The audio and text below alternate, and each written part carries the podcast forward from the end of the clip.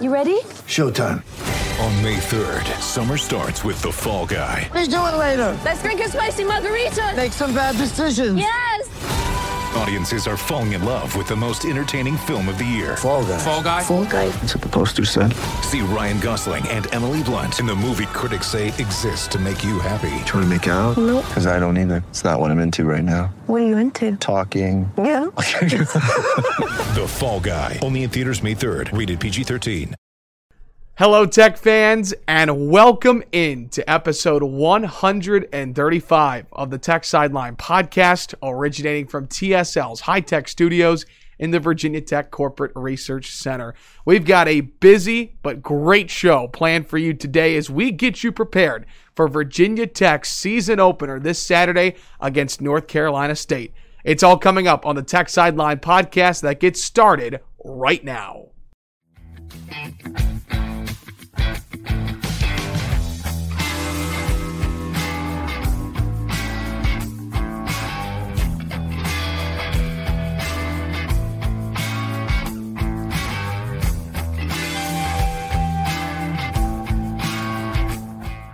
And with that, we welcome you back in episode 135 of the Tech Sideline podcast. Whether you're watching live on Facebook, watching archived on YouTube, listening on Apple Podcast, SoundCloud, Spotify, Google Podcast, or on Stitcher, we are so glad that you could join us today as we record on Wednesday, September 23rd.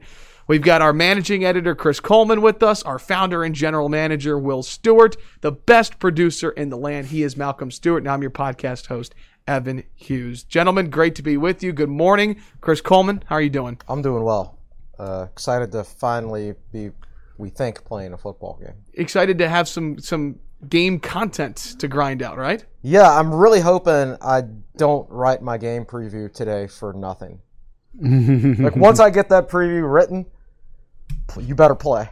You better play. I hope for your Hey, sake too. take, take that mic and pull it up a little. little there you go.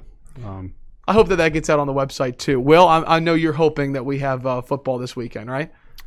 yes, because I think we're all going to go insane if we don't. And and you know we're going to talk about it here in a minute. But I but I think that I'll, I'll I'll put that comment aside. We'll wait until we actually talk about chances to play and all that. So a couple of house cleaning items I wanted to go through before we get started. Uh, I submitted the podcast to Amazon Music. So Amazon Music has added podcasts, and they emailed me and said, "Do you want to submit your podcast?" And I said yes. And I don't know if it's up there or not. It, it may. It takes a while for them to verify that I can actually do that and all that. So uh, face masks that we're wearing today. I want to thank uh, Hal Byers for sending those to us. Um, so appreciate it, Hal. And uh, we got a shipment of grit gear. Finally, we got it in. We got new hats and we got some T-shirts. I got a T-shirt sitting over here next to me. We'll get into those guys a little bit later. And this very cool shirt that I'm wearing from Campus Emporium. We'll talk about that a little later as well. And so we're just basically going through the sponsors and everybody helping. Um, so shout out also to the Southeast Regional Training Center.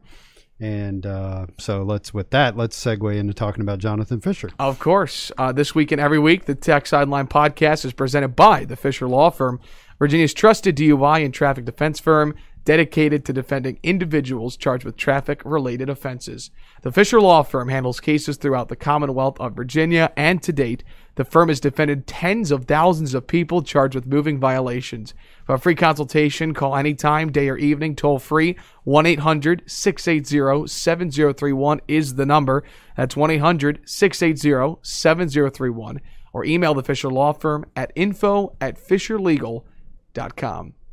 So, thank you, Jonathan. And today I woke up with a song in my head, like like we do almost every day. and so I thought we would revisit song lyrics because we haven't done song lyric in a long time.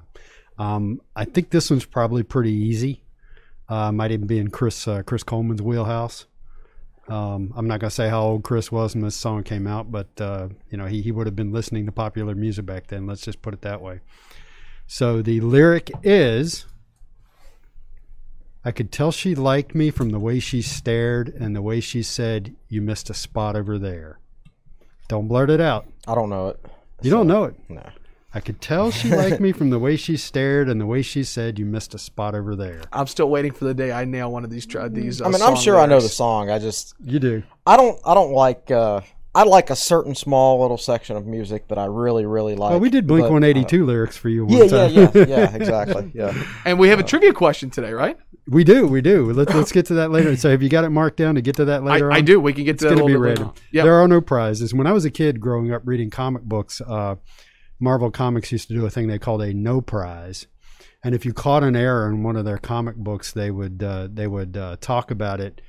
In uh, Stan Lee used to do a thing called Stan Lee's soapbox, and in every Marvel Comics, and he would talk about just stuff.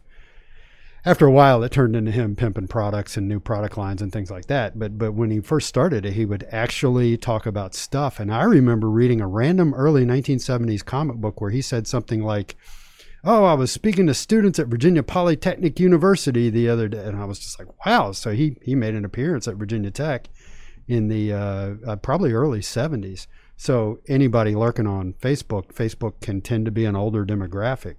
If you if you were there when Stan Lee was uh, visiting Virginia Tech, let us know about it. So also, if you know the lyric, let us know about it. And Malcolm, so keep an eye out for those things. So we'll have the song lyrics and the Facebook comment section. Of course, your questions throughout the podcast. And a little bit later, we'll get to a trivia question, which we'll talk about towards the end of the show. So Yeah, nothing major, just something I noticed this morning. episode 135 of the Tech Sideline podcast. Again, it's game week. Virginia Tech hosting North Carolina State this weekend. Let's go ahead and dive right into it. We're going to talk about different position groups for Virginia Tech, a season outlook. We're going to preview the North Carolina State game again, all that and more coming up today. But we begin with this question. So, Justin Fuente had his weekly press conference on Monday. He talked about how the Hokies hope to play and that they will not have a full roster. Chris, I asked you this last podcast to start off the show. I'll do it again this week. How confident are you that Virginia Tech plays this Saturday against North Carolina State? I guess last week I was maybe 50 50, and it kind of seemed like Fuente was that way too. Right now, I'm about 75% confident that they play on Saturday. Uh, they test three times this week Monday, Wednesday, Friday. They got their. This mask is very hard to control for some reason. Uh, they got their Monday test done, and apparently, from everything I understand, they went pretty well. Uh, they test again today, and then they test again on Friday. So the further we get through this week, the less likely it becomes that the, that the game is canceled, in my opinion. Um, so yeah, I mean, if you if I had to bet right now, I would say they they will play on Saturday. Will, how confident are you? Uh, I would echo that. Um, you know, I, I think at this point, my opinion is that uh, so we're, so we're doing Wednesday morning, and they're going to do a test at some point on Wednesday, and they'll get the results back from that on Thursday. Um, let's assume that today's tests go well. I think at that point, the only thing that would cause Virginia Tech to not play would be uh, getting a position group uh, unexpectedly severely damaged by Friday's test. So to get into, I know one of the things you wanted to talk about today were, were the testing protocols. And what the ACC requires is that you test three times a week. That one of the tests is 48 hours after your most recent game, within 48 hours of, your most recent game. And once Tech starts playing, that will be the Monday test. And then uh, you have another test during the week for Virginia Tech. That's Wednesday. And then there is a test on the day before the game, which in Virginia Tech's case will always be Friday. Every game's scheduled for a Saturday this year. And that test, the test bo- the day before the game, is done by an independent testing group, an outside group. It's not done by the schools themselves. So you get the results of those back on Saturday morning, and then you make a go no go decision. And as we talked about on the last podcast, there is an attestation document that the uh, team medical officer, in this case, I think it's Mark Rogers for Virginia Tech, will sign, and I think the athletic director might also have to sign it. So they basically huddle on Saturday morning, look at the results from Friday, and make a, go no go decision. So if the Hokies are able to play this weekend against North Carolina State, and like you guys said, it's trending upwards right now and looking good. Chris, this is a team that since the UVA cancellation, there have been players in quarantine, there have been players out during contact tracing. What is this week of, of practice like for Virginia Tech leading up to this game? And, and how difficult is it uh, for some players that are going to play on Saturday who might not have had a full couple of weeks to practice? It's going to be very difficult on those players. Um, they they might play, but they're not going to be ready. That's that's just the simple fact of the matter. Um, practice, Justin Fuente said on Tech Talk Live on Monday. He said practice has been an hour and 20 minutes a day with a skeleton crew. And I can guarantee you they've been doing little to no hitting because when you don't know who you're going to have available for a game already due to contact tracing or COVID or whatever, you do not want to compound the matter by getting everybody else hurt. So, in my opinion, Virginia Tech is probably physically not going to be ready to c- compete at a high level this Saturday. Uh, we'll talk about this more later, but it's very possible that just it just doesn't go well for Tech because they're not going to be ready. I mean, look what happened to Navy in their first game Yeah. when they hadn't hit anybody. You know, it took them. It took Navy six quarters, six quarters to be ready. Like they were losing at halftime this past weekend. They finally got it in gear in the That's second right. half and That's won. right. Yeah, the big Um, big comeback and- against Tulane, right? Right. So it's it's not Virginia Tech has certainly done more hitting than Navy did. Of course, they did. They didn't do any contact drills at all. But you know, Virginia Tech has had so few players available that I I seriously doubt they've done any hitting or scrimmaging or, or anything like that. Um, but they've they've done past skeletons.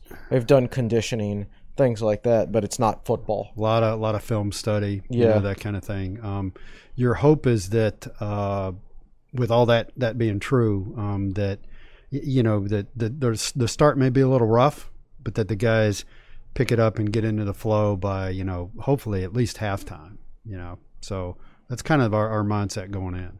Well, and the quarterbacks have a lot of experience going into the season opener. That's where we begin as we take a look at each position group here on episode 135 of the Tech Sideline podcast. We're going to whip around, go around each position group, get you prepared for the season opener. Then we'll talk about North Carolina State and what the uh, Wolfpack bring to the table a little bit later in the podcast. So, starting with quarterbacks, we spent a good amount of time last week talking about Braxton Burmeister and Hendon Hooker. There will be a quarterback rotation. You've got Quincy Patterson in the mix as well. When you look at this quarterback room, how confident are you that this group is going to be able to lead the offense this year? Well, we've said from the very beginning that it's always good to have multiple quarterbacks who are capable of helping you win. That's certainly true this year. Uh, I think it's, uh, without saying too much, it's going to be certainly true in week one. Uh, the Virginia Tech has uh, has good quarterback depth. It's very, very important this week. um, I'm good with that group as a whole. Um, people worry about Quincy Patterson's development.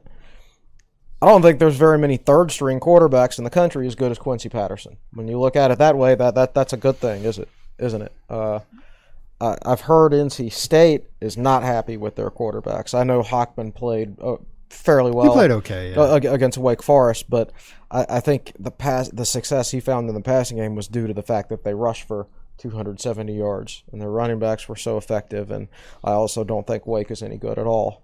Um, so I, I actually think like Quincy Patterson would start for Wake, or excuse me for uh for NC, For NC State. State? right? Um, so I feel so yeah I feel good about Tech's quarterbacks this year. I, I sometimes worry about who they're going to throw the ball to. Um, but as far as the quarterbacks themselves, I feel fine. Feel really good about them. Yeah. Um, I don't know. I'll go ahead and put it out there. The uh, because it's starting to make message boards and social media and that kind of thing. The rumor is that uh, Hendon Hooker will not be available, and that Braxton Burmeister will get the start, and, and I'm fine with that. Um, you ask you, you ask about uh, you know the, these this quarterback group being be, being be able, being able to lead this team. The way I would phrase it is. I feel comfortable that the coaching staff can come up with a good, effective game plan for for whoever is the starting quarterback. I mean, they they almost beat Notre Dame on the road with Quincy Patterson last year. Th- This coaching staff can coach. Um, and and we have heard, and we I think we've said this on the podcast that uh, Hendon is ahead in the passing game, that Burmeister is is is a better in the running game. And that's saying something because Hendon's pretty good in the rushing game. It's not like he's, uh, He's it's no not like he's run, like Ryan Willis was not good in the running game. Um, and that's Ryan not- Willis could run, he will, but he wasn't good in the he running. could not game. execute the Yeah. read option well or consistently. Um, whereas that's not true of Hendon Hooker. So to say that Braxton Burmeister is better in the rush game, that that's encouraging. And I think that whoever they have to put out there Saturday, I, I think that they can adjust the game plan. They don't have to adjust the offense as we've talked about, just the game plan. So So I know I know it's tough to predict how the rest of the season is going to go. I know uh, towards the end of the podcast I'm going to ask you guys for a prediction of the season record, but and we're not going to give it to you. but go ahead. there's your preview. um, when you look at this quarterback room, though, specifically with Burmeister and Hooker, when the season is over, what quarterback do you think we're talking about more come November, December? Wouldn't shock me if we were talking about them equally.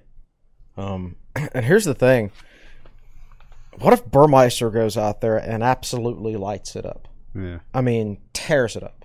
What if he got goes out there and completes seventy percent of his passes for three hundred yards and four or five touchdowns, and he's good in the running game, right?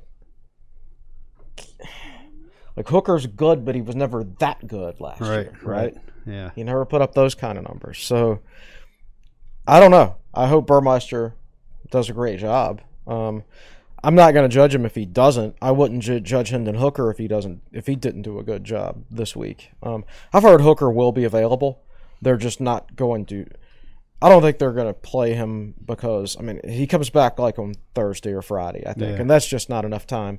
If he's been out ten to fourteen days or whatever, he's lost some timing with his receivers, um, and he just hasn't been there on a daily basis to get the stay in rhythm, and that's very important for a quarterback. It is. Yeah. So if if you feel like your quarterbacks are pretty even, which you know Fuente clearly feels, then you start the one who's been practicing. Um, but yeah, I mean, we could be conceivably be talking about either one of them at the, at the end of the year, um, and that that starts this week, man. If Burmeister goes out and lights it up, there are going to be a lot of people calling for him to be the starter, and at the same time, if he doesn't play well, there are going to be pe- people saying, "Oh, he shouldn't be playing at all." Like Hooker should once he's back should should get 100% of the snaps and that won't be a fair assessment because I don't think you can judge anybody on this weekend's game. Hmm. Because we don't we don't I mean we don't even know who Braxton Burmeister's been throwing to in practice. If they've had a skeleton crew as far as the whole team goes, I'm going to imagine that each position is its own little skeleton crew. What was he had three wide receivers in practice? Four? I mean, can they even run a full offense at times? we have heard that the running back group got a little thin at some point that they were down to three guys Mm-hmm. you know um, so yeah to, to your point um, but but chris is always making the point that whoever the quarterback is this coaching staff is good at getting good production out of him Right. the one exception was ryan willis at the beginning of last year um, not uh, not really going well but uh, you know this coaching staff got good production out of josh jackson a guy who Josh is a mediocre talent. yeah, you know, and, and Josh had a, a good guy. We like Josh, but you know, he went to Maryland and was, was pretty bad last year. After after a hot start, he tailed way off. I looked at his stats; it, it was, bad. Yeah. So so these guys can can Yeah. can get good production out of their quarterbacks. They, they they get them, and that goes back to when you know Fuente was at TCU when they were at Memphis.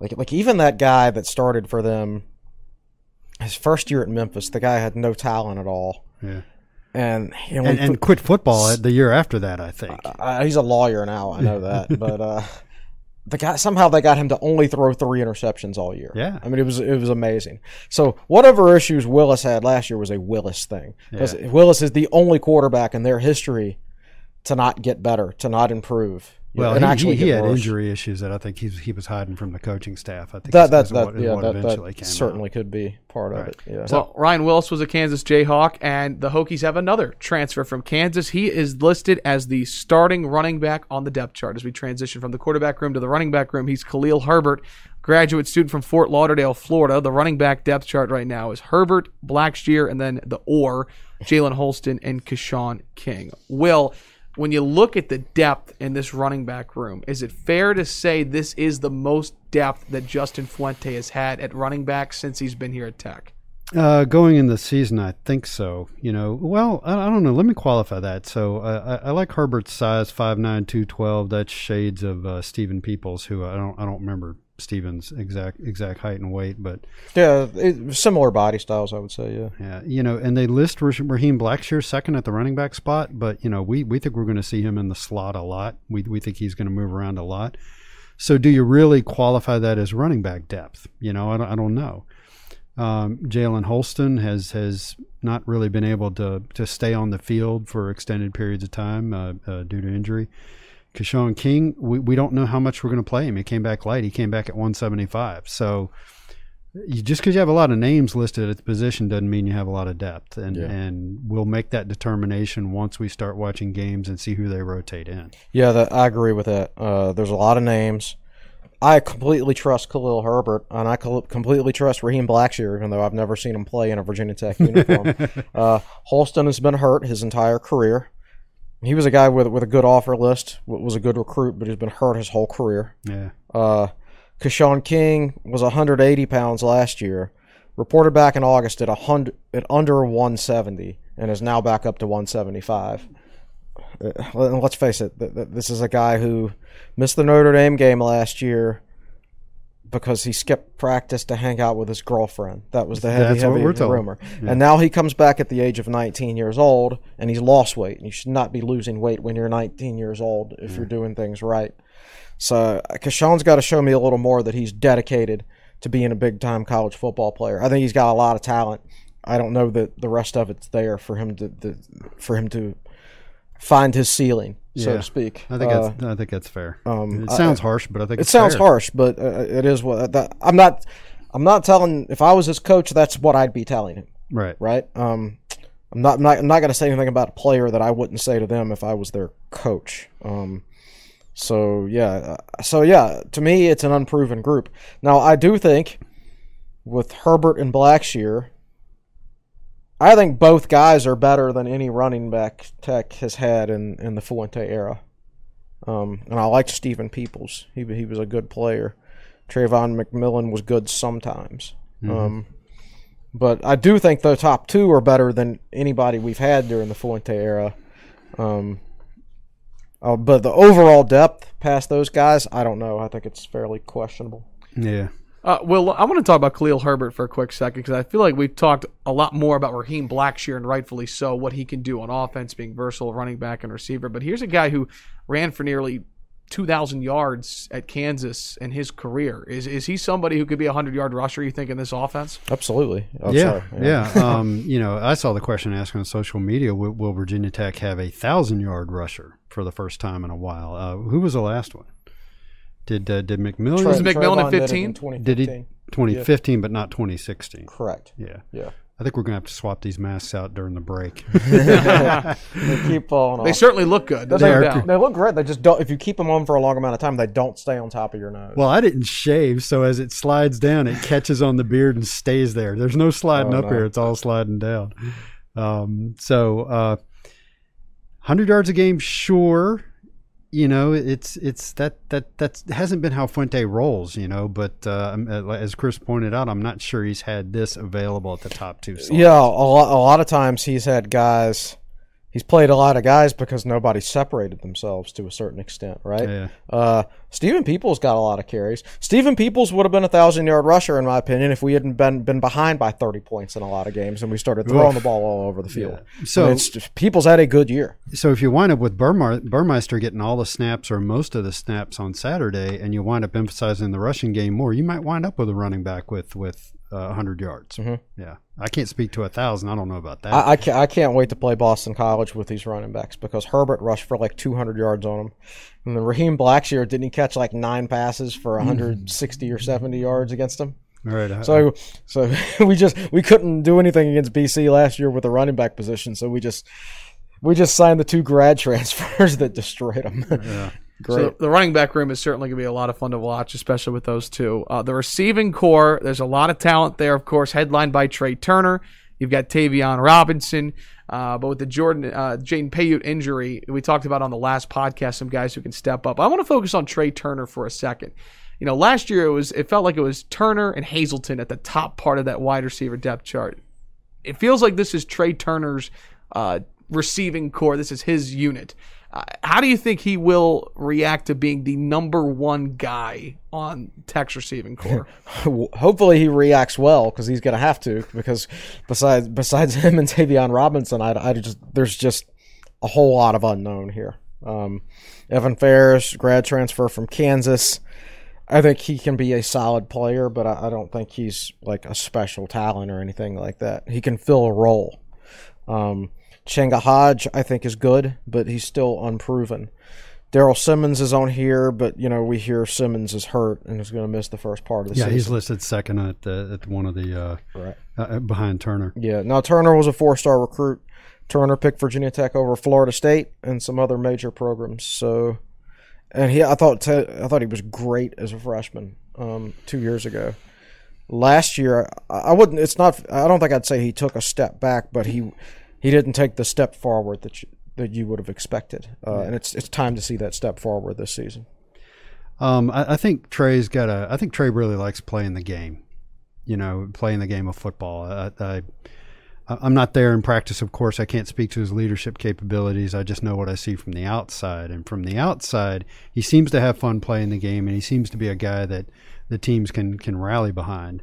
And so, just and then you start thinking about well, who plays where. Tayvion Robinson can, in, of course, in the slot, um, and he has been outside some this fall, I think, also. Trey Turner outside, didn't he play in the slot some as a freshman, Chris? Oh yeah. yeah, Yeah. Trey. That that was one of the most impressive things about his freshman season. He was so versatile. Yeah, and and Caleb Smith is listed as a starter at the at one of the outside spots, and and if you want to go four wide, you can bring James Mitchell out. You know, so I think I think as long as they have guys available and they don't suffer injuries, they've got enough pieces and they've got enough talent to be productive. Mitchell played. I forget the exact number, but uh, I put it in an article that will be, I guess, released. Wasn't it a couple hundred plus? It was like 250, 270 snaps in the slot. in the last year. slot, yeah. Like you wouldn't expect. Like Mitchell's six three, so you expect him to be an outside receiver, right? But in reality, when he wasn't a tight end, he was a slot receiver for Virginia Tech last. Hey, so let me throw this out there. Look for um uh let's go back and look at the running back depth chart. Look for Raheem Blackshear on the wheel route. yeah, yeah, absolutely. Yeah. So look for that Yeah. one. Out look out for him on the wheel route and look for the pop pass. Yes, yes, Right. yes. Things things that man, th- those plays if you pick the right time to run them just destroy defenses. You don't want to overuse them so that the defenses are ready for them, but No, of, of course, Charley Wiles is, is is on the Charley Wiles and uh, Brian Brian Mitchell, Mitchell. are telling the, the rest of their, their staff the exact same thing. Remember the pop pass So- against Wake Forest last year? I believe that was Terius Wheatley. It was right? his only play of the season, And then he basically, fumbled then at the end of it, right? It was like a fifty-yard gain. Yeah, yeah, yeah, yeah. Uh, all right, so real quick, uh, wrapping up with the receivers. So we talked about, of course, Trey Turner and Tayvion Robinson. Give me one receiver's name out of the rest of the group that we just talked about that we think can really develop into a very productive player this year for Tech at the receiver position. I would say Changa, Changa Hodge. I'm sorry, is that one of the names you? Yeah, said? no, no, it's absolutely. I said Uh, beside, besides Turner and, and, and Robinson. he's the one out of this group besides those two that I would expect long term over the season to have the biggest impact. I, I don't know. It's hard to say how ready he'll be because you know he was a transfer. He he get didn't get he didn't start practicing until I don't know mid August late, yeah, probably. yeah. Uh, and then who knows who's been out and who hasn't. Like I, I could assume that he's been there every day. But I could be that that assumption could be wrong. Right? Yeah, Virginia Tech quit sending photos for you know they were sending us what what are called pool photos that Dave Knachel was taking and and they were distributing to the media because media was not allowed in to take photos at all. Um, and they sent us a lot of photos at first, and then that stopped about two weeks ago, uh, which which sounds fishy and conspiracy theory type stuff. So you know, and and I think some of the video and pics they have been running are, are old stuff. I, I think they're kind of trying to hide who's who's there and who's Yeah. who's who's working out and all that sort of stuff. But you know, my, my guess would be Changa Hodge. So so I'm I'm looking at Caleb Smith and and I, wa- I was mystified that Caleb Smith, uh, once Damon Hazelton came back last year, Caleb Smith just disappeared. Um, I'm not a super savvy football observer, but he's got good size. He's listed at uh, 6'2", 221. I thought his skills were good, and then when Hazelton came back, boom, Smith disappeared. So I- Well, I- obviously Damon Hazelton wanted the ball thrown his way. I yeah, think there was a good. I think they were just trying to do everything they could to keep him in the program, which didn't work.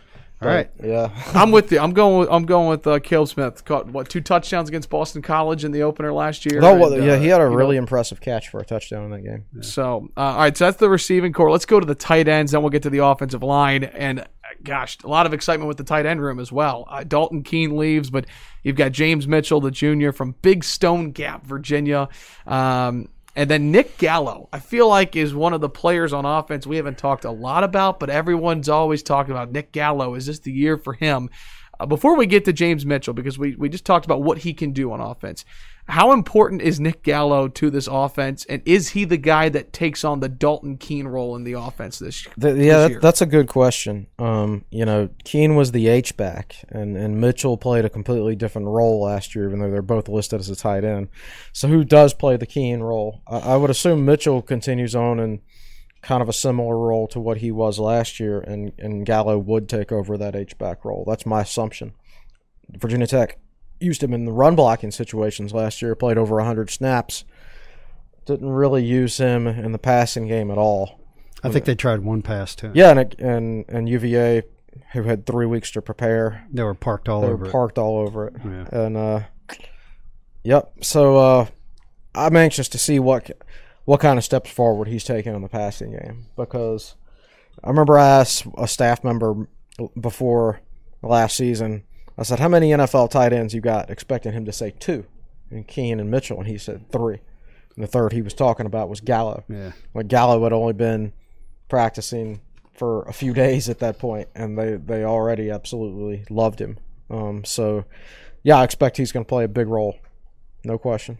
Uh, this is a position that could get thin if somebody gets hurt or somebody gets goes out with COVID Who- or contact who's, tracing. who's next? Julius? Drake DeIuliis. Yeah. Right. And then Pene would be fourth. And Pene is a true freshman from France who didn't get here in, because of travel limitations until well after practice I got the urge to blurt out "Sacre bleu." I'm gonna have to resist that urge for however many years Wilfred's here. oh, man.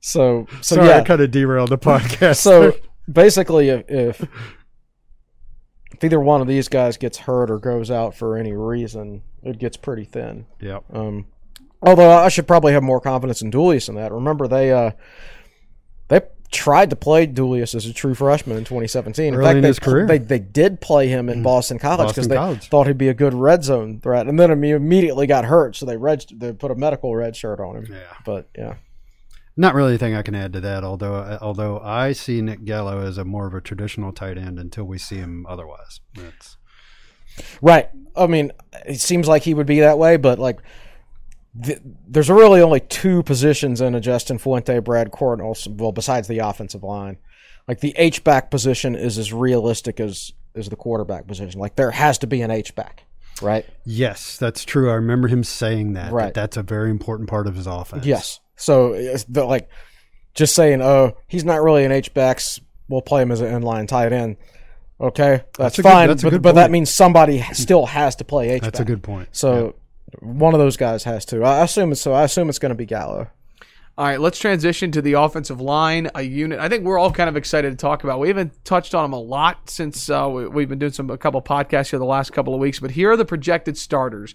Uh, left tackle Christian Darrisaw, left guard Lecitus Smith, center Brock Hoffman, right guard Brian Hudson, right tackle Luke Tenuta. That means Nestor, Dzansi, Hoyt, Cannon, and Tyrell Smith are all listed as backups. So, Will, when you look at this offensive line, what jumps out to you? When I look at the 10 guys listed in the two deep at the offensive line, they've all played a lot of football, depending on how you define a lot. Mm-hmm. Even Austin Cannon played a lot of football And last he's played year. over 300 snaps in his career. Yeah. and that that is super exciting to to not be looking first of all when when all of your starters have significant experience that's great. But even looking at the backups and and not asking the question who's that? Is that guy a walk on you know and and and so that's really exciting. And there's probably third level guys that, that that we're not even seeing on the depth chart who have played some football too. So that's what i'm most excited about Yeah, I remember about a year ago, about this point, we're talking about the offensive line and the freshmen and Tenuta and Nestor playing. I feel like we're having a different conversation about the offensive line this year was on- compared to last year. I was on the radio yesterday and I was asked, "Is it surprised? Is it concerning that Doug Nestor's not in the starting lineup?" And I was like, "It's great that Doug Nestor's not in the starting lineup, I, because I think Nestor's a pretty solid football player and has a chance to be a really, really good football player." But look, it used to be Virginia Tech would roll out there, and I won't name any names, but everybody remembers these days where like forty percent of Virginia Tech's starting offensive line was probably FCS level in talent. you didn't want them on the field, but they were starting and playing every snap. And even the other starters were kind of questionable to a certain extent, and throw in the fact that they were poorly coached. I mean, Virginia Tech's um, poor Logan Thomas. They almost got that dude killed half the time, and, and they got some almost got some other guys killed too. And uh, now I, I look now I look at it and I'm like, man, some of those guys Tech were starting in. They wouldn't even be in the three deep now. Yeah, yeah. I mean, th- this and, is and they a- were starters back they were starters. I mean, people expected Scot Loeffler to do something with that. He had guys who couldn't start for James Madison blocking for his quarterback, and it was absolutely awful the talent level. Um, this is impressive. This is what Vance Vice done, or maybe it's not impressive. Maybe we were just not used to it. Maybe it's what every offensive line coach should be doing. You know? Right, right. I don't know, but I, I do think it's impressive. Um, I'm, I feel very, very good about this group. Um, that's all I can say. Uh, If if they're all together, um, of course. Sure. Yeah. Last point before we step aside for a break. Brock Hoffman listed as the starter at center. Of course, transferred in from Coastal Carolina, was not granted immediate eligibility. Will, how fired up do you think Brock Hoffman is to get out there and hit somebody on Saturday? Uh, about as fired up as I am to see him do it. Um, he, he made an interesting comment in the last media session. He said something about he thinks in the long run it was better for him sitting out last year. He said, I am, Better to red shirt. Yeah, how So about I, that? I read that and I was like, "Yep." says, I'm- I'm- Most guys don't realize that until later. And, Yeah, and, and he, I don't remember exactly how he phrased it, but he basically said, "I'm a better football player right now than I would have been at this same point last year." So great to hear. You know? He talked about uh, living with Braxton Burmeister. Burmeister's from California. He's taught him a different diet, you know. So uh, so he's eating more vegetables, more things things like that. I can tell you right now that makes you feel a lot better eating the right foods. I should probably do that. uh, uh, uh, I mean, it's easier to get out of bed in the morning. You just have more energy, all that stuff. So I think Hoffman has retained his size, 317 pounds. He's a weight room warrior, but now he's a healthier 317 pounds. So yeah, I mean, I definitely think that red shirt year was great for him. I think this red shirt year is. I can see Chris Coleman smiling He's through his smiling mask through right my now. mask. See, now I'm getting all fired up. We're No. actually talking football. No, think about it, man. This is to to a certain extent like there's only two true freshmen on this entire two deep for Virginia Tech, and Chris they're is both once again smiling for they're, those they're, listening. they're both at the same position. And if it wasn't for Devin Hunter, whatever he did or didn't do, if it wasn't for Devin Hunter's situation, there would only be one true freshman on the mm-hmm. entire two deep for Virginia Tech. We'd be redshirting everybody. It's, it's kind of sad that nobody has to redshirt this year because this is the year of the redshirt. But at the same time, it could be kind of like a double redshirt because they'll be true freshmen again next year, mm-hmm. right? Like you can play Lakeem Reed, Rudolph as much as you want this year, and then redshirt him next year.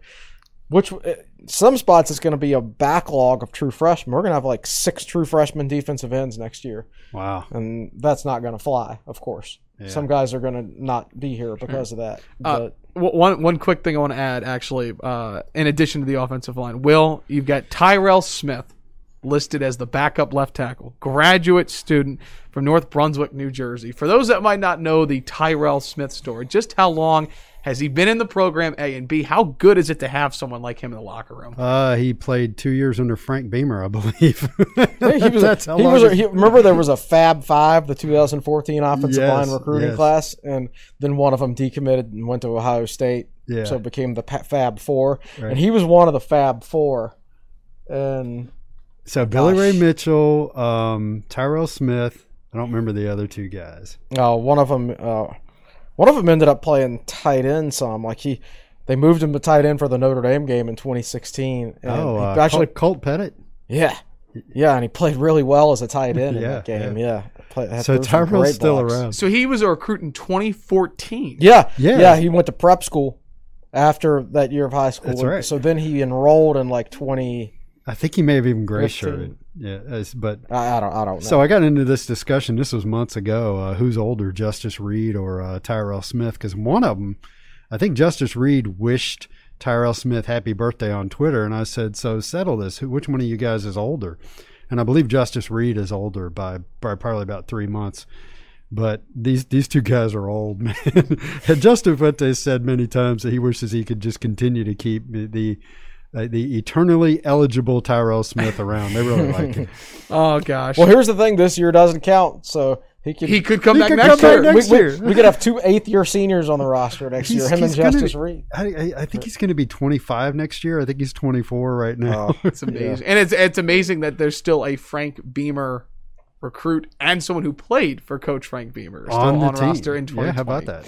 We're going to step aside for a break here on episode 135 of the Tech Sideline Podcast. When we come back, we take a look at the defense, we get season predictions, and of course, we get to your questions on Facebook Live while previewing the NC State game this Saturday. You're watching and listening to episode 135 of the Tech Sideline Podcast, brought to you by the Fisher Law Firm. If you have received a DUI or other traffic related offense, the road ahead can seem uncertain. Here at Fisher Law Firm, we have a team that is with you every step of the way. We have the experience that comes along with having defended more than 30,000 criminal and traffic cases statewide and the expertise to get the job done. Call anytime, day or evening, for your free consultation or a complimentary copy of my book. Don't forget to ask us about our free appeal guarantee. To learn how we can help solve your problem, check us out at FisherLegal.com. This is Jonathan Fisher, class of 98. Let's go, Hokies.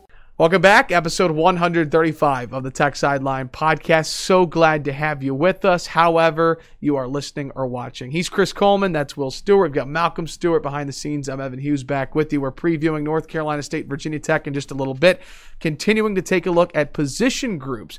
We'll get to the defense in just a moment, but when the Hokies take the field on Saturday, they're going to have to play hard, smart, tough football, and they're going to have to bring some grit to the field. Will Stewart, we've got grit gear all over the podcast and the new t-shirt that you're holding up right now. Look at that.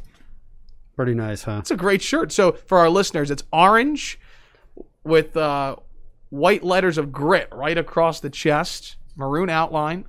District brand, 100% cotton. Feels very soft. We haven't had a chance to try it on yet. Got it just uh, yesterday. So if you go to the Tech Sideline website, hit the menu, do more, our sponsors, and look for uh, grit gear. Or if you're on desktop, their, their ads are plastered all over the place and you can find it easily. So hit those guys up and order some stuff. They do have it in stock. Um, I, I From what I understand, there were some difficulties getting to the production phase, but uh, they've got stuff in stock now, and I think should be able to ship pretty quick. So check out check out Evan's hat there, Malcolm. Thumbs up. I like that. So the hats got swapped out. They the, the we had prototype hats, and that hat is more of a more of a Virginia Tech maroon. I like that, and they have the black hat as well. So very cool. Well, the black hat in front reminds me of the 2010 Nike Pro Combat uh, uniforms that was worn against Boise State, a game that we will not talk about Of which we shall not speak. Will does not. yes. Um, so, anyways, our thanks to Grit. Yes, and also shout out to Tony Roby's Southeast Regional Training Center. Check out southeastrtc.com. And for the first time ever, we are going to start talking about Campus Emporium stuff on the podcast. So, Campus Emporium has been a, a sponsor for a long time, and um, I can be a little slow in the uptake. I, I finally hit him up and I said, "Hey, let's the the stuff that we're featuring on the website because we do a different featured item from Campus Emporium each week." give it to me and, and let me wear it on the podcast. So what you're seeing here is let me read the exact name of it. I'm I'm sorry for the audio people, but listen anyway because you you should go check this out. Um, this is a uh, Columbia super slack tide camp shirt that I'm wearing. All right, so looks like a party shirt, right? Kind of looks like a Hawaiian shirt like you wear to a party. So I get this thing in and I start looking at it, and uh, it's actually a Columbia PFG shirt, which is their performance fishing gear line. So this thing is vented in the back. It's got mesh. So what I'm saying is, this shirt is here to party and it's here to fish. So you can fish all day and party all night in this shirt. Although you should probably shower after fishing. But it's it's It looks comfortable. it is by the way, bizarrely comfortable. you know, it's it's it's you can barely tell it's on. So it's so this this is a quality piece, sixty five dollars from uh, Campus Emporium. So go to their site and search on uh, Camp Shirt by Columbia, and it'll it'll come right up. You'll find it really quickly. Um, and I, I think that's all I wanted to say about it, other than it's awesome. Will's also got jeans on, a nice watch. It certainly he's got the uh, nice shoes. I mean, he, he's so got so the I. I wore the Vans because they thought I thought they go with the party look on the shirt. So Folks, before the podcast, sometimes I'll look over to Will's desk here. Uh, that's off camera, and changing out, you know, changing out Changing shoes. I mean, Will comes prepared for these Tech Sideline podcasts, as does Chris Coleman. Uh, let's get right back into it, and let's take a look at the defensive line for Virginia. hey, now Tech. wait a minute. We got to do the song lyric. Song lyric. We got to see if Oh, anybody you, okay. got it. I was going to say that for the end, maybe with the Facebook. so Malcolm, did anybody get the song lyric? He's scrolling up through the uh, Facebook feed. Yeah, Eric Fisher and Joshua Odie got it. Josh Paul- Odie. Josh, what's it like in England right now, buddy? Paul Thammasek got it. All right. So what? Tell, tell the tell the fans what it is.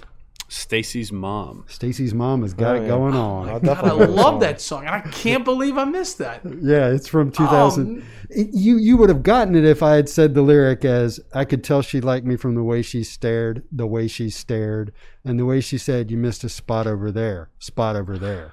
You would have gotten it if I'd done it that way.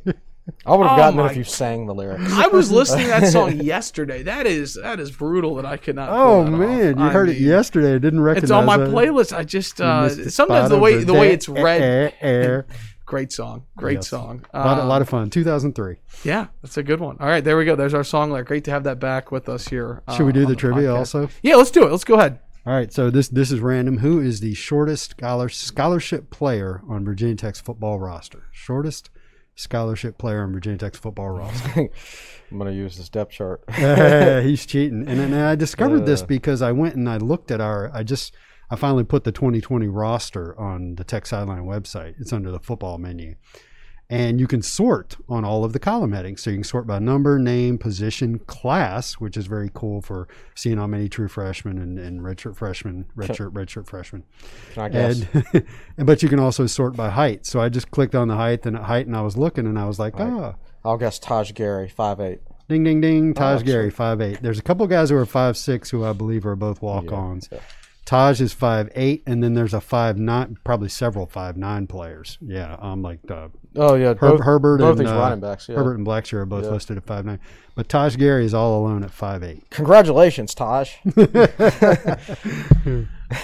We've got it all. We've got the song lyric. We've got trivia. We've got a great show. We've got football this weekend. It's great to just sit here and talk football, as Will said a little bit earlier. Uh, so uh, let's uh, let's dive right back into it because I'm I'm just eager to talk about this defensive line. You brought him up, one of the older players on roster, Justus Reed. He's one of the coveted uh, grad transfers that Virginia Tech had in the offseason. Uh, he's from Clearwater, Florida, six foot three, two fifty five. He's the projected starter at left side defensive end. DaShawn Crawford, a defensive tackle, nose tackle Gerard Hewitt, and right side defensive end Emmanuel Belmar. Uh, Will, I'll give you one word to describe Tech's two deep defensive line. What word would you use to describe it? I need two words: getting deeper. So getting deeper as we go along, and and not even listed here is Robert Wooten, who has uh, gotten good reviews. Um, Amare Barno's not listed. Amare Barno's not listed. So those are two guys that you could see. Um, I guess the fact that they're not listed on the two deep says you might see them in spot duty, certain situations, uh, particularly Barno. Um, but that, that that's how that's how I would describe it as getting deeper. And let's see, you got a graduate there, a senior, a redshirt senior, and a redshirt senior. So um, they need to keep stuff in the pipeline. Yeah. Give me um, one word, Chris. How would you describe it? I would say experience. Um, you got a seventh year senior at one defensive end spot, a fifth year senior at another defensive end spot, and they're both backed up by fourth year juniors. Um, and then you've got a fourth year junior, Amare Barno, in there, even though I wouldn't call him experienced because he's playing his fourth different position in the last five years. Yeah. Um, but Crawford and Hewitt are both seniors. Pollard and and Hendrick Kendricks are true sophomores, but they got a ton of experience last year. So overall, this is a very very experienced group. Uh, I feel better about it if Zion DeBose, excuse me, uh, if Ty Garbutt was back because Yeah. you know DeBose missed last se- that season with that torn Achilles, and it's hard to say how effective he can be coming off of that. But you know, I, I prefer to be a little bigger at the at defensive tackle, but I, I will pick guys who can play any day. Yeah, we already know DaShawn size. Crawford can play, Right. and, and, and Right. Gerard well, Hewitt. we know they could play in Charley Wiles, Bud Foster system as Yeah, far as yeah. what they ask defensive tackles to do. We don't know for a fact that they're a great fit for what Tech wants to do now. We don't know that Tech is going to do defensively like what they really want to do or how much is going to be adjusted to the personnel that they have. Uh, It's, it's, this, this is the hard to beginning of a process, I think, for Justin Hamilton. correct. Yeah, it yeah. it really really is. Um, and, and you, and you hate to be there in the in the fifth year of your of your head coach's. I tenure know, and to kind of be starting over on, on one side of the. oh, ball. it's it's it's it's you replaced two legends in four or five years. yeah. It's tough for any fan base, right? Um, so like I'm happy for Justin Hamilton, and I also feel horrible for him because I, I've, I've seen what the, some of the stuff Fuente takes criticism for uh, compared to the, some of the stuff that Beamer didn't take criticism for, and I'm like, man. I, I, I, so I hope our fans go a little easier on Justin Hamilton than they've gone on Justin Fuente Yeah. for, for for Hamilton's sake. But at any rate, I feel pretty good about this group, assuming they're all healthy, not quarantined, COVID free, Sure. all those qualifiers. Well, for a first year defensive coordinator, he's got to love that he's got production back in his linebacking corps, including Rayshard Ashby, uh, Dax Hollyfield, Alan Tisdale, uh, the linebacking corps. You know, Will, I feel like last year we spent so much time talking about how deep the receiving corps was last year and the linebacking corps. Do you still have that same feeling towards them this year in the linebacking corps?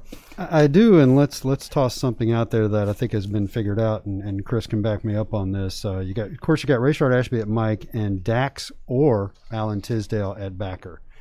Um, and I think the question has been answered. What if something happened to Ashby? And I think it's been answered that Dax would slide down to the middle. Yep. Um, and that they would play Tisdale at backer. So uh, Fuente talked about this. Um, he didn't he say Dax has been practicing some at Mike. Well, he had to because He had Ashby to. was out. Yeah. Dax flat said there was there was one day where he went into the meeting room and he was the only guy allowed in the building at the linebacker position.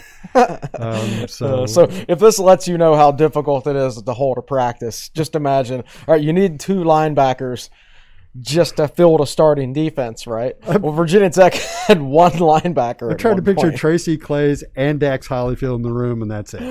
Oh man. Yeah, uh, I, I, I don't know if I was Claeys, I'd enjoy that. Because as, as I've said, Dax is a, a football meathead. You know, I'm sure that was a lot of fun. Uh, how would you describe Rayshard Ashby to somebody who's never watched him play before?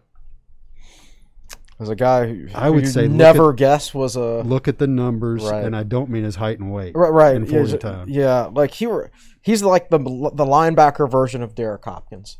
Yeah. I remember shortly after Derek Hopkins, uh, his career was over. He was in the parking lot of the spring game, and like him and Tyrod Taylor and Devon Morgan were all tailgating a couple spots over from me before spring game, and Hopkins.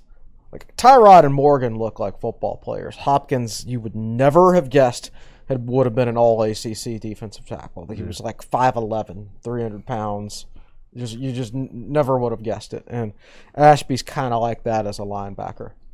He is the only Virginia Tech player that was voted first team All ACC in the preseason, correct? That's correct. And you know, I, I make this point over and over. This is not getting selected first team in the mid 1990s where there are eight teams in your conference.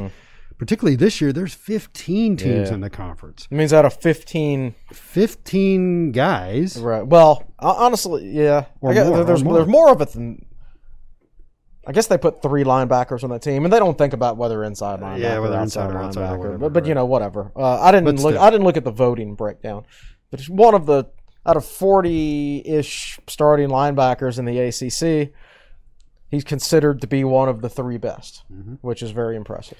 All right, let's transition to the secondary that was supposed to be headlined by a potential top 10 pick in Caleb Farley. Of course, he declared early for the 2021 NFL draft. So, the secondary without Caleb Farley, how would you describe it, Chris Coleman? thin and actually even thinner than this depth chart Thinner than we thought. implies because I've heard. I, I wrote this an article a couple weeks ago, so I'm comfortable saying it now. I've heard Jermaine Waller hasn't practiced at all.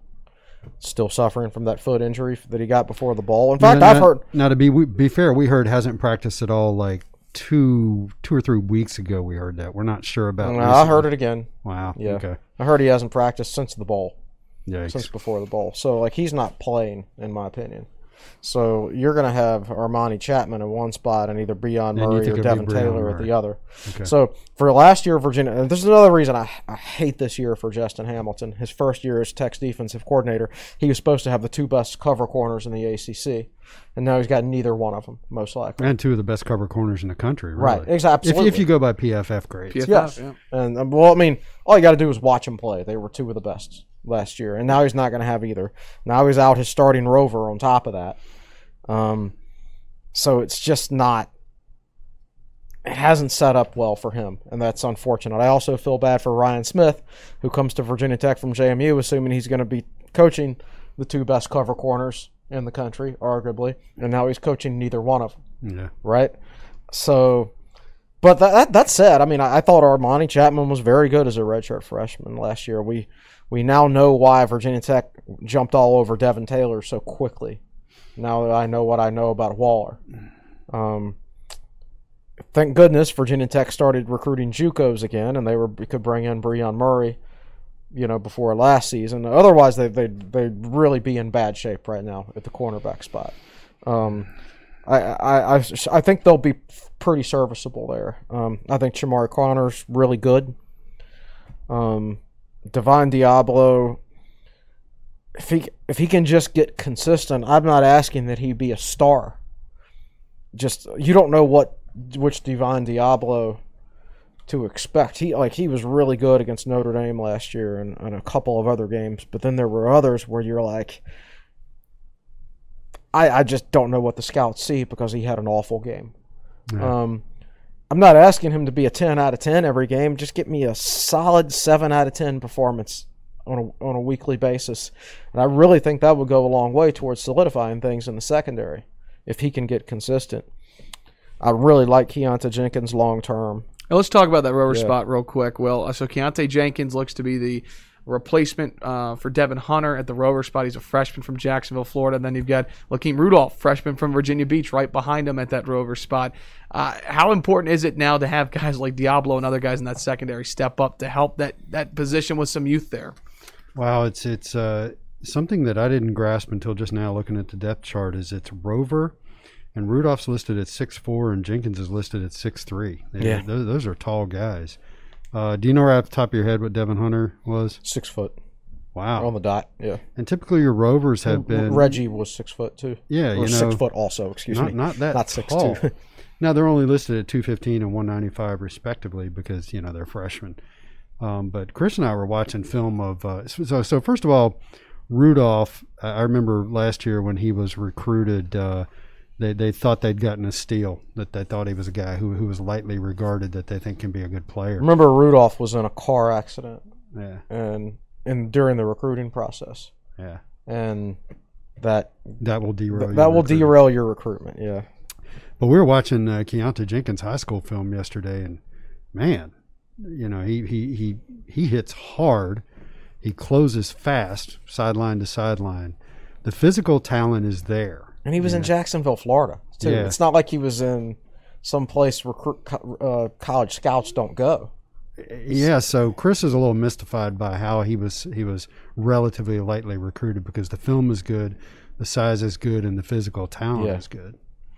So you know what what will happen probably if he has to man that starting spot all season long is that uh, things will start to show up on film where you can take advantage of him because he's learning the position. Right. That might not be obvious to NC State first time out of the gate, or they may decide they are going to pick on him.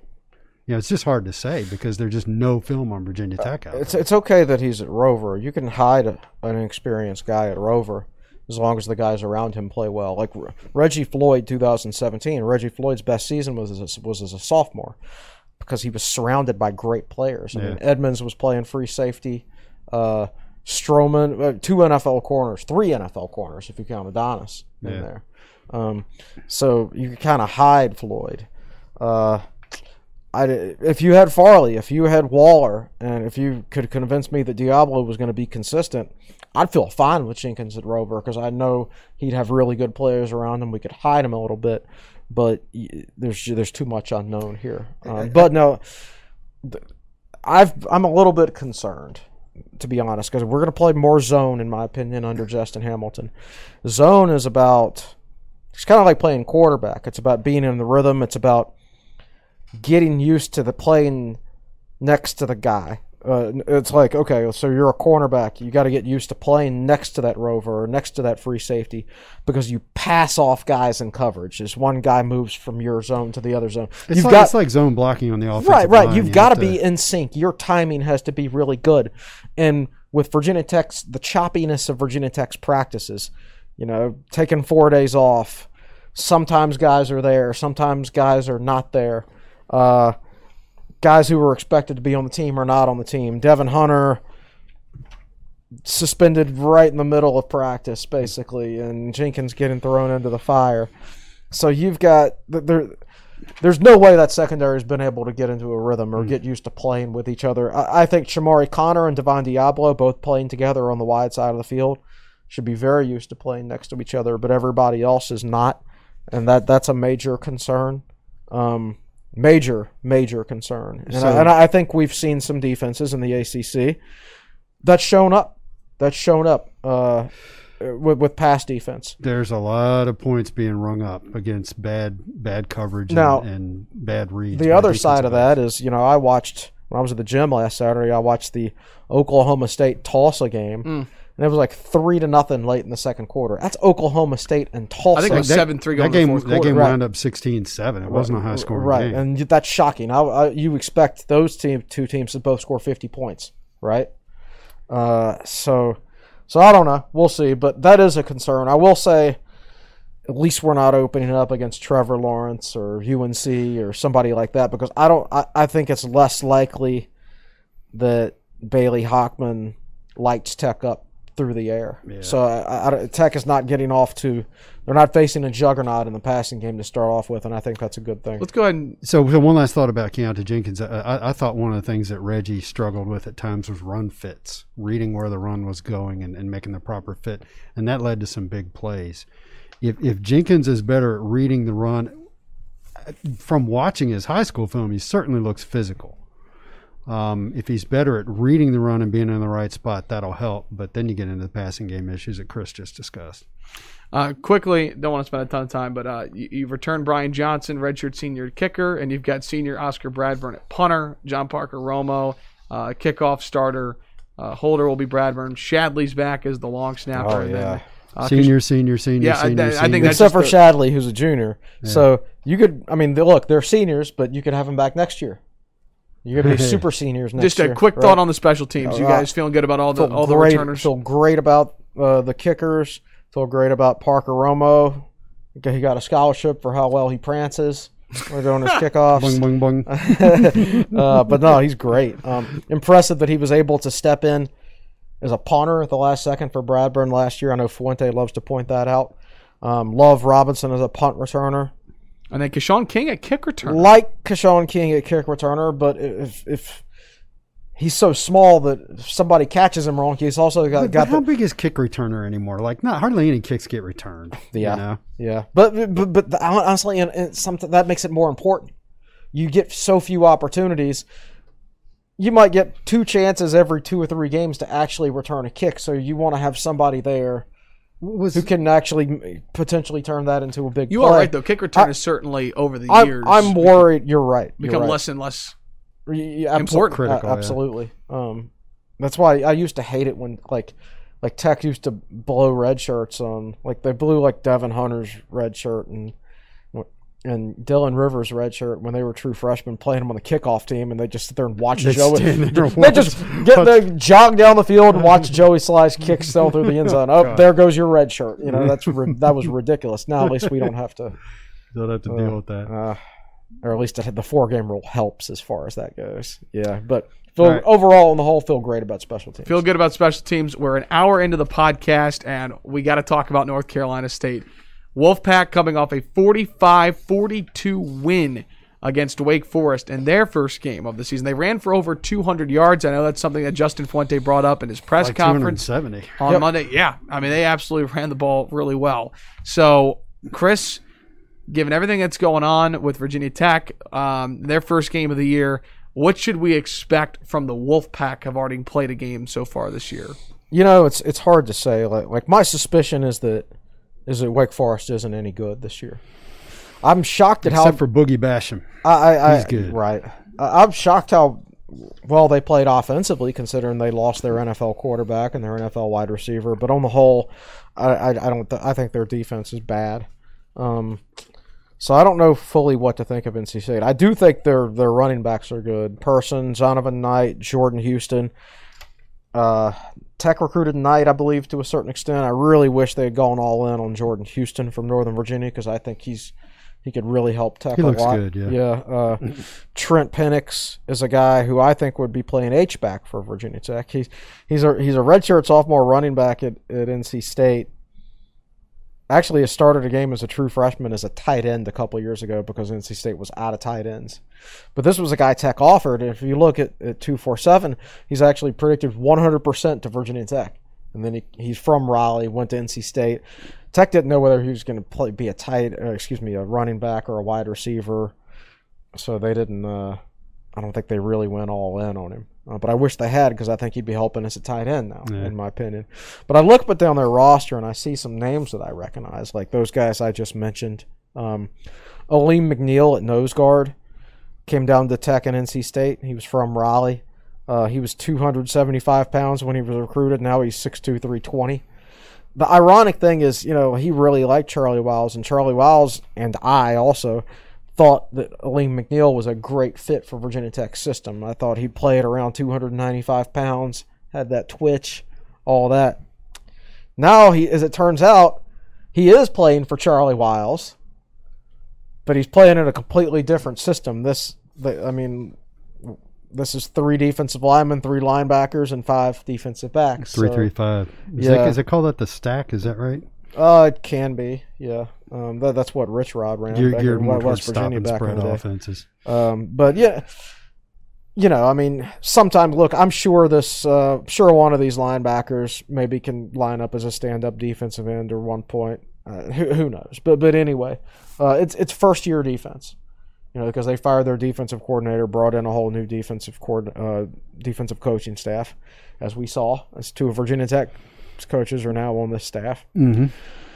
I uh, Peyton Wilson is a was a five star linebacker that Tech really wanted. I believe he was committed to UNC at one point and then decommitted to go to NC State. So I like Peyton Wilson. Yeah, Just I'm, I'm, a Peyton of that. Wilson fan. Exactly. um, I I don't think it's a good defense on the whole. Uh, I don't think it's bad, but but I don't think uh, I don't think Wake should have let them up like they did. Now, what we it's fair to say that a few weeks ago, NC State was in a position that Tech is in now, right? So we don't know how much practice who was had. We do know they finally got their full team back and played a game. early next Yeah, week. At, at, at the time that they were, at the time they postponed the game with Tech, I think they had 45 guys Yeah. available to practice. Right. And they were up to 105 like two weeks ago. Right, which means Tech will be fine like two to three weeks from now. Here's the problem: Uh, Tech actually has to play games, and NC State spent most of their time not having to play games when they were When when they they, were de- had all their issues. Yeah. yeah. so So it's hard. I I think I think if both teams were, I think Tech, I think that 11 point opening line is completely fair if both teams were at full strength. Like I, I would pick Virginia Tech to win this game by double digits and probably fairly handily. But that's not the situation. it's not the with. situation, but we're not going to do season predictions. But I am going to ask you, Chris Coleman and Will Stewart, to close a game prediction with a Okay. score. Um. Oh gosh, a score also. I, I'm not confident to be honest with you, uh, and I would encourage people don't get angry about this game, whatever happens, because we're not. Tech is not ready to play. Yeah. We're, we're we we kind of have to play. At some point, you have to play for TV revenue.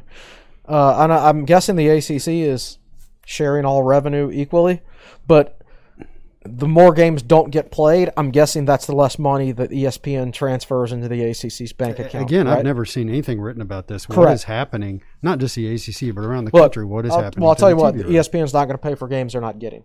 not, right. not broadcasting. yeah. Right, right, exactly. So you you you you, you got to start playing them. Like Notre Dame canceling this weekend, that costs everybody money, right? Um, that, that that's just the way it is. So at some point you got to start playing. I don't. So, so a couple things go through my mind. Sorry to interrupt, but I want to get a couple things off off my off my mind. Um, I, I I don't think Justin Fuente really wants to play this weekend. I wouldn't. But I think if you wait, it gets even worse. You You, you fall exactly. further behind. I think he understands that that he's he's going into battle. You know, half man. He- He's outmanned. But I think he also feels he needs to get his team on the field and start playing some football. You know, I think they're going to get some guys back this week, uh, some key guys as the week goes on. Guys that maybe, if you were opening up against Liberty, you're like, okay, we won't play them because they're not ready. But I think they're going to play them against NC State. But I don't think there's a good option. You either play the starter who hasn't been practicing, or or you play the backup who's not as good who has been practicing, right? I think that's okay at certain spots. I think that's okay at quarterback because I think Braxton Burmeister's good. I don't think that's I don't think you can do that at like wide receiver or, or defensive end or, or some of the other spots on this team. Yeah. Um, so I'm I, what I'll I'm gonna choose. That's just how I think I'll feel. I, I don't know how I'll feel in the heat of the moment or the next day. What what I'll try to do is like there will be positive moments in the game, and that's what I'll hang on to. Not not to the final score, um, but this is probably not going to go well for Tech. Um, I, 31-20 NC State. Um, I, I don't. I don't even really want to make a prediction. I mean, I'll kind of agree with with, with what he said with the rightfully general so. gist of it, you know. And, and but nothing would surprise me. I agree. I would not be surprised if Tech won, but it's, we don't even know who's been practicing. Yeah. Yeah. Um, so it's it, it's hard enough, quote unquote, predicting things, and and this year it's even harder. You know. Um, so uh, uh, another comment that went through my head that which has nothing to do with this particular game, but uh, watching television the first uh, three or four weeks of the season, I felt like when when the Big Ten and uh, excuse me when when the Big Twelve and the ACC were basically the only two conferences playing early in the season, I thought that would lead to increased exposure for the ACC, and it really didn't. Yeah, ESPN, ABC made the decision to put a lot of a- ACC games on the ACC network, even to the point of having Sunbelt games on at night on the main ESPN channels, What- while there's a good ACC game on over on the ACC network. So And, and of course, it doesn't help that Tech and UVA, which was supposed to be the night game, the nationally televised game, doesn't get but played. that got replaced with Miami and Louisville. That's fair, yeah, you know. Um, but I just didn't see as I, I made some crazy statement on the boards like, man, you're going to see Duke and Wake on on ABC or ESPN. No, no, there were actually good games in the ACC that they shuffled over to the ACC network. And supposedly that was part of some strategy to pressure Comcast into coming on board, blah blah blah. you know, but but of course, if you look at this weekend's listings, ABC, ESPN, all day long is SEC, SEC, SEC. Every SEC game. Are we on the ACC network I was about to say week? Tech North Carolina State eight o'clock kick on the ACC network. I'm ready Uh, for some tack glasses. and it'll it's a great crew. We've got Dave O'Brien, uh, uh, Matt Hassel, uh, Tim Hasselbeck, and um, and uh, Katie George. So met the- uh, met the, uh, Tim Hasselbeck at the Belk Bowl last year. Really nice guy. Yep, I think he's terrific in his analysis too. So uh, looking forward. Dave O'Brien's a great play-by-play guy as well. So So Hasselbeck, we talked about this on one podcast. Hasselbeck told me that he he lifted weights with Fuente. They were here for a game, and I guess he worked out with him, you know. And we, we were kind of talking about how Fuente is in front of the press, and Hasselbeck's like, "Well, I worked out with him, you know. And if you're working out with him, he opens up." I was about to say, Oh, yeah. I feel like that's a great way to gain trust, media, coach, work, work out with somebody. you Dude know? likes to work out. yeah. Yeah. he does, man. The, the results are like, you know, I, like, I- I don't know how like, I don't know if like any of his players. I don't. I don't get the sense that like any of his players are scared of him. Like he, he's a big guy and and he seems kind of foreboding and everything like that. But I think he, may- he maybe he should be a little meaner to him because I think some of them would be scared of him. Uh, I mean, he's a big. He can outlift most of them. I just I asked him in one, in one of the earliest press opportunities last year. I, I lobbed him up a softball. I was like, uh, "Coach, you know you're you're definitely looking a lot bigger, more buff, man. What's so? Tell us about the workout regimen." And and he looked at me like I'd grown another head. he's he's just not a guy who can. Again, he was surprised at the question. yeah, yeah. He- Spe- speaking of questions, the best producer in the land has waited hour and 16 minutes to get to him. He is Malcolm Stewart.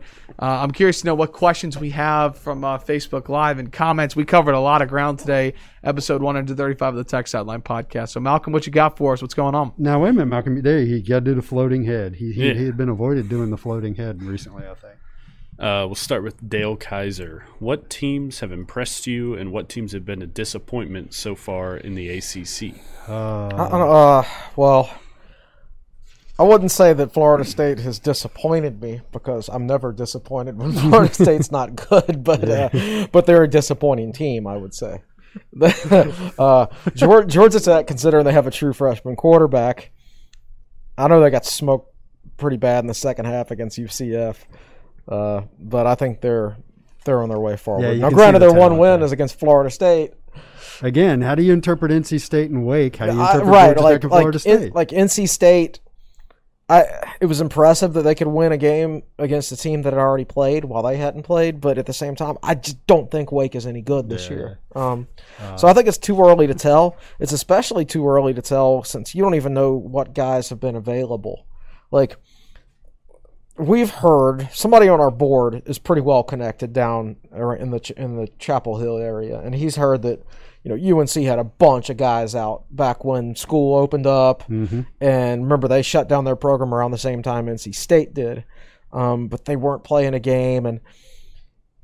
You know they they they had the luxury of playing a bad team in week one, so I, I'm, it- draw, I'm drawing it- a blank. Who uh, was it it? was Syracuse. Okay. Oh gosh. I mean, UNC could send half their team up there and, and get an easy win over Syracuse. You know, the Syracuse just isn't any good. And but at any rate, you, it hit UNC in the preseason, right? And they had time to get over it. If it hit if it hit them right now, they'd be taking the criticism right now. Yeah. And Virginia Tech would not. If, if the if the schools had, if the school openings had been opposite. So I would I would be tempted to say that UNC looked disappointing in week one, but I'm using them as an example of it's not fair to say who's been disappointing and who hasn't so far as so far because you don't know which guys each team has had available to practice. Like if if if UNC got hit hard around when NC State did, that means they had half their team out for 10 to 14 days. And so they went but they still played in week 1, right? So they weren't ready to play Syracuse and that's why they didn't look good for the first 3 quarters. That that's possible. So I don't think you can really judge too many teams this year because you don't know. Now I'm gonna. Now it's important to say that, like, and I think a lot of Tech fans will say, uh, will will say that for other teams. But when Virginia Tech looks bad this weekend, they're not going to let it be an excuse. They're going to be like, "Oh, yeah. you fire everybody, right?" So, So- so, I, I think uh, I think Miami's looked pretty good. Clemson's Clemson. They look great. Yeah, yeah. Uh, Syracuse is is they're they're falling off the cliff. Interesting stat about Syracuse: they gave they uh, gave up 44 sacks last year, which I think was last in FBS, and they have given up 14 sacks in two games. So their offensive line is a mess. the The defense has gotten a little better.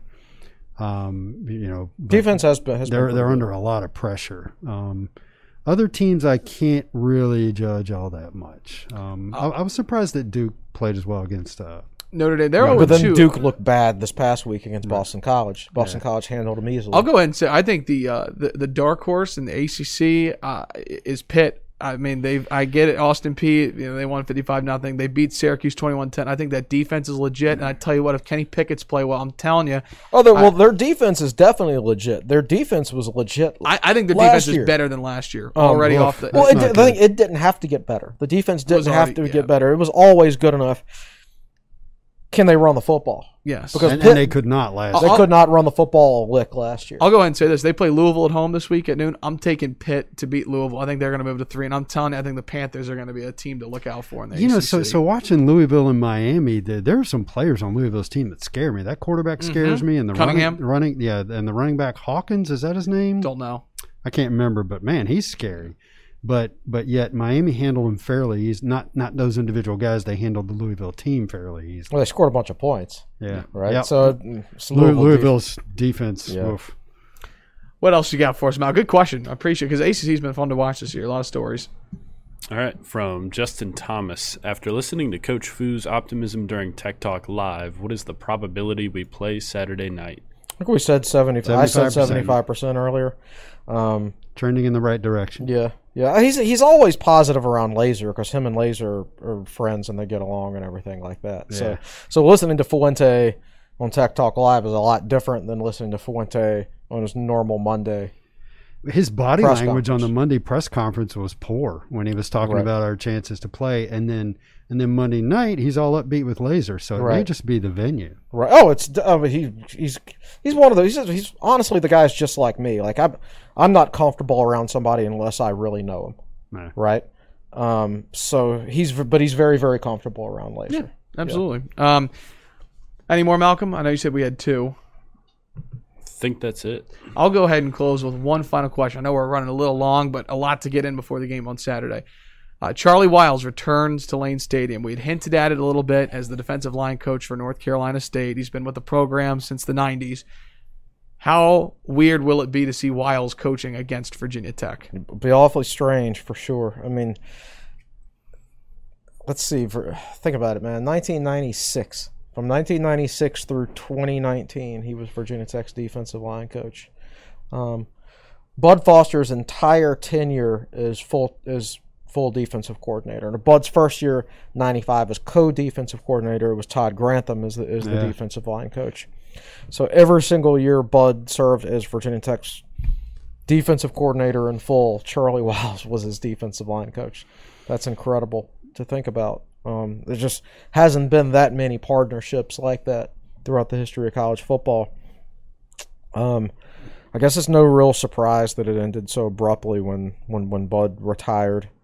Um, but everybody who's ever met Charley Wiles likes Charley Yeah. Wiles. He's uh he's a guy who's great for chemistry, funny guy, always in good spirits. Dave, just, Dave, just Dave Doeren, dude. yeah, Dave Doeren said words to the effect of Charley lightens up the room. Yeah, that there's he- no question about He probably that. brings something to that coaching staff that they didn't have.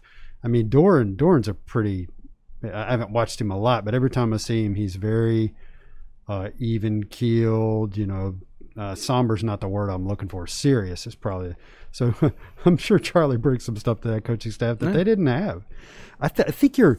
I think Charley's more old school. I think you're more modern coaches. You know, Charley came along when there wasn't that much money in coaching Yeah, you know and and but you, you look at the guys today who are coming along today there's a huge amount of money in it there's an immense amount of pressure so they just i just think as a group they tend to be more serious about what they do Charley probably started when he probably was making like fifty or sixty grand when he first started coaching. well. I, I know that when the, when ricky bustle came and went as offensive coordinator and uh, um, uh, who's the guy that was a tra- gary gary uh, Tranquill. Tranquill. When all that was going on, I remember reading Hokie Huddlers at the time. Those guys were offensive coordinators, and they were only making sixty-five or seventy grand a year. Oh, year. jeez. in the early So yeah, Wiles was making like fifty. 50 tops, Yeah. 45, 50 grand a year. Yeah. You know, you got into coaching because you, you liked it and you enjoyed it. You didn't get into it because there was a crap ton of money, you know, Right. and and you didn't have the pressure because the avenues to apply pressure were just not as numerous. Absolutely. You know, uh, the fans might call into the radio show and criticize, but that was it. You didn't have social media Sure. bearing down on you and all that sort of thing. Sorry to go home. No, like no. I, I think it's a great way to to uh, to wrap things up. And I, you know, when I've asked this question in the past, sometimes we don't really know, but we do know we have a game this week. So Chris Coleman, that means there's got to be a game preview coming up on TechSideline.com. Yes. What, what do we have coming up? I started taking notes on it yesterday. I'll write it this afternoon. It'll be ready to ready to run tomorrow. Um, what else do we have coming up? Friday Q and A. Uh, gosh, I can't remember. We should probably run uh, VTEM Hokey 85's trailer on the site. Oh yeah, he so so for one, people that are not Yeah. on Twitter and Facebook who haven't seen it, he's Right. he's got his annual trailer. We, we should toss that up there. it's kind of hard for me to like I did see that he posted it now that I remember and I didn't watch it because like every Virginia Tech football trailer there's it heavily involves the crowd and Enter Sandman and and and Lane Stadium and how loud Lane Stadium is and all that stuff and well it's just not going to be this year is it so Yeah, I've, I've watched Tim's trailer and and I believe it's it's got a voiceover speech. I think it's The Rock. Um, I don't know what movie. right Um, but uh, I don't remember seeing a lot of crowd type stuff, so he may have adjusted right for that. right I guess I'll you, go take you another kind of have to this year because there's Yeah, you can't emphasize that be. part of it. yeah All right. Well, we nearly went 90 minutes, so Ugh. thanks for uh, going a little bit long. Certainly, a, a lot we got through today. With Position all these previews notes. do that, yeah. Yep. Yeah. And uh, football, football is back, and again, Virginia Tech, NC State, eight o'clock kick on Saturday in Lane Stadium. We'll have a full breakdown next week uh, on the Tech Sideline podcast. Gentlemen, any closing thoughts before we sign off? Uh, let's just get a game in. Let's get this thing going, man. And I, I think Fuente feels the same way. I think he hates going in with one hand tied behind his back, but I think he knows he needs to. Uh, uh, I think playing this weekend, short term, it's gonna suck for lack of a better word. Yeah. Long term, it'll be better for us than it would be if we waited yet another week. Well, maybe they'll surprise us. Maybe they'll go out and he'll have some stuff for Correct, NC because State. like as I said, I don't think NC State's very good.